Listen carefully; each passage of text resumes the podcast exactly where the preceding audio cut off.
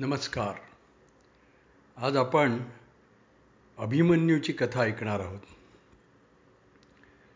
अभिमन्यू हा सुभद्रेचा मुलगा. म्हणजे सुभद्रा ही श्रीकृष्णाची बहीण आणि वसुदेव आणि देवकी यांची कन्या. म्हणजे अभि अभिमन्यू हा श्रीकृष्णाचा भाचा श्रीकृष्ण त्याचा मामा. हा अभिमन्यू ज्या वेळेला आईच्या उदरात होता त्यावेळेला एक घटना अशी घडली की अर्जुन सुभद्रेशी वार्तालाप करत होता. सुभद्रेने अर्जुनाला विचारलं की आर्य युद्धामध्ये कोणता व्यूह सगळ्यात अवघड असतो? तेव्हा अर्जुन म्हणाला की सुभद्रे असे तर सगळेच व्यूह अवघड असतात पण त्यातल्या त्यात म्हणशील तर चक्रव्यूह हा व्यूह सगळ्यात अवघड असतो. तर ते म्हणाले की मला सांगा ना जरा चक्रव्यूहाबद्दल. तेव्हा अर्जुन तिला चक्रव्यूहाचं वर्णन करून सांगायला लागला की चक्रव्यूहाचा आकार कसा असतो त्याचा प्रवेश कुठून होतो चक्रव्यूहाचे नियम काय असतात त्यातून योद्धा कसा पुढे पुढे जात असतो आणि योद्ध्याचं गंतव्यस्थान जे अगदी आतल्या बाजूला असतं. चक्रव्यूहाच्या एकदम केंद्रबिंदूवर असतं. तिथपर्यंत योद्धा कसा जातो? असं सगळं वर्णन तो तिला करून दाखवत क सांगत होता. हे ऐकता ऐकता काय झालं की सुभद्रेला निद्रा आली. आणि अर्जुनाचं रक्ष केलं की सुभद्रा निद्राधीन झालेली आहे. म्हणून मग अर्जुनाने पुढचं काही तिला सांगितलं नाही.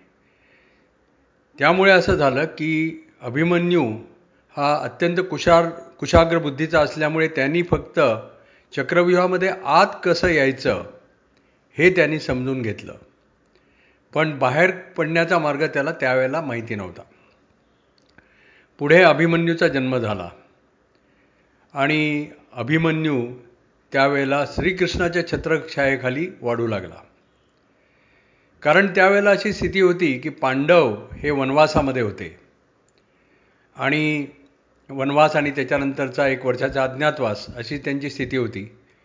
आणि त्यामुळे अभिमन्यू सुभद्रा हे श्रीकृष्णाकडे राहत होते. साहजिकच काय झालं की श्रीकृष्ण हा अभिमन्यूचा गुरु ठरला आणि श्रीकृष्णापासून अभिमन्यूला शस्त्राचे अस्त्राचे युद्धाचे सर्व असे धडे मिळाले. आणि अभिमन्यू श्रीकृष्णाच्या मार्गदर्शनाखाली सर्व या गोष्टींमध्ये पारंगत झाला. अभिमन्यूची विद्या आत्मसात करण्याची कसोट कौशल्य पाहून श्रीकृष्ण त्याच्यावर खूप प्रसन्न होते आणि त्यांनी सुभद्रेला सांगितलं की हा मोठा महावीर होणार आहे. आणि हा इतिहासामध्ये आपलं एक अढळ स्थान निर्माण करणार आहे. तर अशा प्रकारे ही अभिराम अभिमन्यूची कथा झाली. म्हणजे आपण एका याच्या एका टप्प्यावर आलो. आता अभिमन्यूची कथा पुढे नेण्यासाठी आपल्याला अजून एका व्यक्तीचा अभ्यास करावा लागेल. अजून एका व्यक्तीची कथा ऐकायला लागेल आणि ती व्यक्ती म्हणजे जयद्रथ. जयद्रथ हा सिंधू नरेश. आणि तो कौरवांची एकमेव बहीण दुश्शला तिचा तो पती होता. आणि जयद्रथ त्याच्या वडिलांचं नाव वृद्धक्षत्र. हा जयद्रथ वृत्तीने अतिशय वाईट होता. आणि एकदा काय झालं की पांडव वनवासात असताना भीम आणि अर्जुन कंदमुळं फळं आणायला म्हणून बाहेर गेले होते. आणि द्रौपदी ही पाणी आणण्यासाठी म्हणून मातीचा घट घेऊन पाणी आणण्यासाठी म्हणून बाहेर पडली होती. त्याच वेळेला जयद्रथ हा रथातून शाल्व देशाकडे चाललेला होता आणि त्याची दृष्टी द्रौपदीवर पडली. त्याबरोबर त्यांनी आपला रथ थांबवला आणि तो द्रौपदीजवळ गेला. द्रौपदीने त्याला ओळखलं की हे जयद्रथ म्हणजे आपल्या दुश्शलेचे पती आहेत. द्रौपद द्रौपदीनी हसून त्यांचं स्वागत केलं आणि त्यांना सांगितलं की जयद्रथाला सांगितलं की इथून जवळच आपली पर्णशाला आहे. माझे पती कंदमुळं फळं आणायला वगैरे गेले आहेत. ते आले की तुम्ही आमचा पाहुणाचार घ्या आणि मगच पुढे जावा. पण जयद्रथाची वृत्ती फार वाईट होती. आणि द्रौपदीच्या सौंदर्या सौंदर्यामुळे तो मोहित झाला. त्यांनी द्रौपदीला तिच्या इच्छेविरुद्ध आपल्या रथामध्ये बसवलं तिचं हरण केलं आणि तो तिला आपल्या रथातून घेऊन जाऊ लागला. या सगळ्या झटापटीत द्रौपदीच्या हातून तो पाण्याचा घट खाली पडला आणि तो फुटला. द्रौपदी त्याला प्रतिकार करत होती पण जयद्रथ तिला आपल्या रथ रथातून घेऊन चालला होता. त्याच वेळेला भीम आणि अर्जुन मागून येत होते आणि त्यांनी पाहिलं की द्रौपदीचा जो घट आहे तो त्यांना असा खाली त्याचे तुकडे तुकडे झालेले तिथे पाणी सांडलेलं दिसलं. आणि त्यांच्या असं लक्षात आलं की आपली पत्नी पांचाली ही संकटामध्ये आहे. त्यांनी इकडे तिकडे पाहिलं हाका मारल्या पण काही त्यांना प्रतिसाद मिळाला नाही. म्हणून मग शेवटी अर्जुनाने आपलं गांडीव धनुष्य काढलं आणि एक बाण अभिमंत्रित करून असा सोडला की त्या बाणाने एक असं कुंपण तयार केलं आणि ते नेमकं जयद्रथाच्या रथासमोर असं आलं. त्याबरोबर रथाचा मार्ग बंद झाला आणि जयद्रथाला रथ थांबवावा लागला. द्रौपदीने ओळखलं की हा गांडीव धनुष्यातून आलेला हा बाण आहे त्याचं हे कुंपण आहे. आणि तिला एकदम तिला उत्साह आला. आणि ती म्हणाली जयद्रथ हा गांडीव धनुष्याचा प्रताप आहे. आता तू मला सोड. तरी पण जयद्रथ तिला सोडत नव्हता. पण हा हा म्हणता त्या ठिकाणी अर्जुन पोचला. अर्जुन आणि भीम दोघंही पोचले. आणि अर्जुनानी जयद्रथावर बाण सोडून त्याला विद्ध केलं आणि द्रौपदीला त्याने आपल्याबरोबर घेतलं. तो त्याही अवस्थेमध्ये जयद्रथ धावू लागला कारण त्याला भीमाची भीती होती. पण भीमानी त्याला गाठलं आणि तो आपल्या पर्णशालेकडे त्याच्या त्याचे मानगूट धरून त्याला घेऊन चालला. इकडे द्रौपदी आणि अर्जुन तोपर्यंत पर्णशालेमध्ये पोचले होते आणि युधिष्ठिराला त्यांनी हा सगळा प्रकार सांगितला. तेवढ्यामध्ये भीम जयद्रथाला घेऊन तिथे पोचला. आणि युधिष्ठिराला म्हणाला की याचा तुम्ही न्याय करा. युधिष्ठिर म्हणाला की तो अपराधी आहे पांचालीचा. त्यामुळे पांचालीलाच ठरवू दे की याचं काय करायचं. पण द्रौपदीने असं ठरवलं की याची शिक्षा आपण दुश्शलेला क्या द्यायची? दुश्शलेच्या कुंकवाला धुक धक्का लागता कामा नये. म्हणून तिनं भीमाला सांगितलं की याचे पाठ उतरव. आणि याला सोडून दे. पाठ उतरवणं म्हणजे काय असतं की आपलं जे म्हणजे जे मस्तक असतं त्या मस्तकावर जे केस असतात ते त्या केसाचं सबंध मुंडन करतात. फक्त पाच ठिकाणी ते केस ठेवतात. दोन बाजूला पुढे कपाळावर मधोमध आणि मागच्या बाजूला. तर अशा प्रकारे त्याचे भीमानी पाठ उतरवले. अतिशय विद्रूप असा जयद्रथ दिसू लागला. आणि त्याला तिथे भीमाने सोडून दिल्यानंतर तो अतिशय पश् म्हणजे पश्चात्तापापेक्षा त्याला अतिशय पांडवांचा राग आला होता. आणि पांडवांवर सूड घेण्याची त्याची इच्छा प्रबळ व्हायला लागली. म्हणून तो तशा अवस्थेमध्ये एखाद्या एका ठिकाणी ध्यानस्थ बसला आणि महादेवांसाठी तप करू लागला.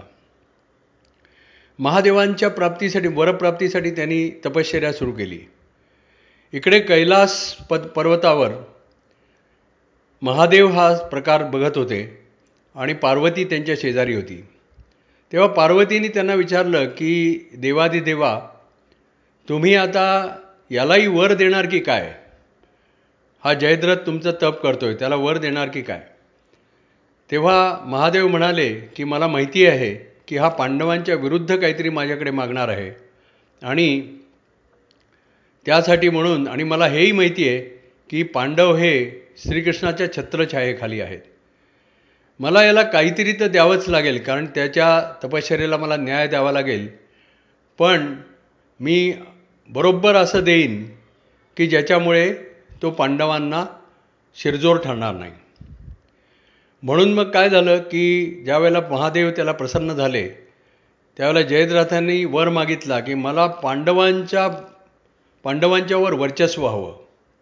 तेव्हा महादेवांनी त्याला वर दिला की ठीक आहे अर्जुन सोडून बाकीचे चार पांडव आहेत धर्मराज भीम नकुल सहदेव यांच्यावर तू नेहमी मात करू शकशील. त्यांचं तुझ्यापुढे काही चालणार नाही. ते चौघं जरी एकत्र असले तरी त्यांचं तुझ्यापुढे काही चालणार नाही. असं करून महादेवांनी त्याला वर दिला आणि ते अंतर्धान पावले. तर अशा प्रकारे एक शक्ती जयद्रथाला प्राप्त झाली. पण पुढे ज्यावेळेला महाभारत युद्ध सु सुरू होण्याचे रंग दिसायला लागले त्यावेळेला जयद्रथाला परत भीतीने ग्रासलं. आणि त्याला असं वाटायला लागलं की अर्जुनाच्या पुढे आपलं काही चालणार नाही आणि अर्जुन तर पांडवांमध्ये आहेच. तेव्हा कसं करायचं? अर्जुनापासून बचाव कसा करायचा? तर जयद्रथाचे जयद्रथाचे वडील म्हणजे वृद्ध क्षत्र हे अरण्यामध्ये तप करत होते. आणि त्यांना त्यांच्या तपश्चर्याच्या जोरावर त्यांना बऱ्याच सिद्धी प्राप्त झाल्या होत्या. तर त्यांच्याकडे जयद्रथ गेला. त्यांची त्यांनी प्रार्थना केली. त्यांनी ज्यावेळेला डोळे उघडले त्यावेळेला जयद्रथ त्यांना म्हणाला की पिताश्री मला तुम्ही अमरत्वाचा वर द्या. तेव्हा वृद्धक्षेत्र जयद्रथाला म्हणाले की हे पहा जातस्य ही ध्रुवम मृत्यू ध्रुवम जन्म मृतस्य च. कुठल्याही जन्मलेल्या प्राण्याला मरण आहेच आणि मेलेल्याला पुनर्जन्म आहे. तेव्हा तुला काही मी अमर करू शकत नाही कोणीही तुला अमर करू शकणार नाही. पण मी एक गोष्ट तुझ्यासाठी देतो की ज्याच्या ज्याच्या शरीरावरून किंवा ज्याच्या मांडीवरून तुझं मस्तक पडेल ज्याच्या हातून तुझं मस्तक भूमीवर पडेल ज्याच्या हातून तुझं मस्तक भूमीवर पडेल अशा वीराचा त्याच्या मस्तकावर मस्तकामध्ये त्याच वेळेला स्फोट होईल आणि तोही तुझ्याबरोबरच मरेल. याचा अर्थ असा की तुला मारणाराही तत्क्षणीच मरेल. हा वर मिळाल्यानंतर जयद्रथाला खूप आनंद झाला की चला हा वर ऐकल्यानंतर कोणी आपल्याला मारायला तर धजणार नाही. अशा प्रकारे त्याला एक समाधान झालं आणि तो पुढे आपला काळ घालवू लागला. आता पुढे काय झालं की महाभारत युद्ध ज्यावेळेला सुरू झालं होतं म्हणजे युद्धाचा बारावा तेरावा दिवस असेल की ज्यावेळेला पितामह भीष्म हे शरशय्येवर पडलेले होते आणि द्रोणाचार्य ज्यावेळेला सेनापती झाले त्यावेळेला द्रोणाचार्यांनी असा एक डावपेच केला की युधिष्ठिराला आपण बंदिवान करायचं. युधिष्ठिराला बंदिवान केलं की युधिष्ठिर हा दुर्योधनाचा दास होईल. आणि मग हे युद्ध संपेल कारण दुर्योधन युधिष्ठिराला सांगेल की तू आता हे सगळ्या राज्याचा वगैरे मोह सोड तू आता माझा दास झाला आहेस म्हणजे तिथेच युद्ध संपेल. असं त्यांनी ठ असं द्रोणाचार्यांनी ठरवलं. आणि त्याच्यासाठी म्हणून त्यांनी चक्रव्यूह रचला. याच्या पुढची गोष्ट आपण उद्या पाहू. धन्यवाद.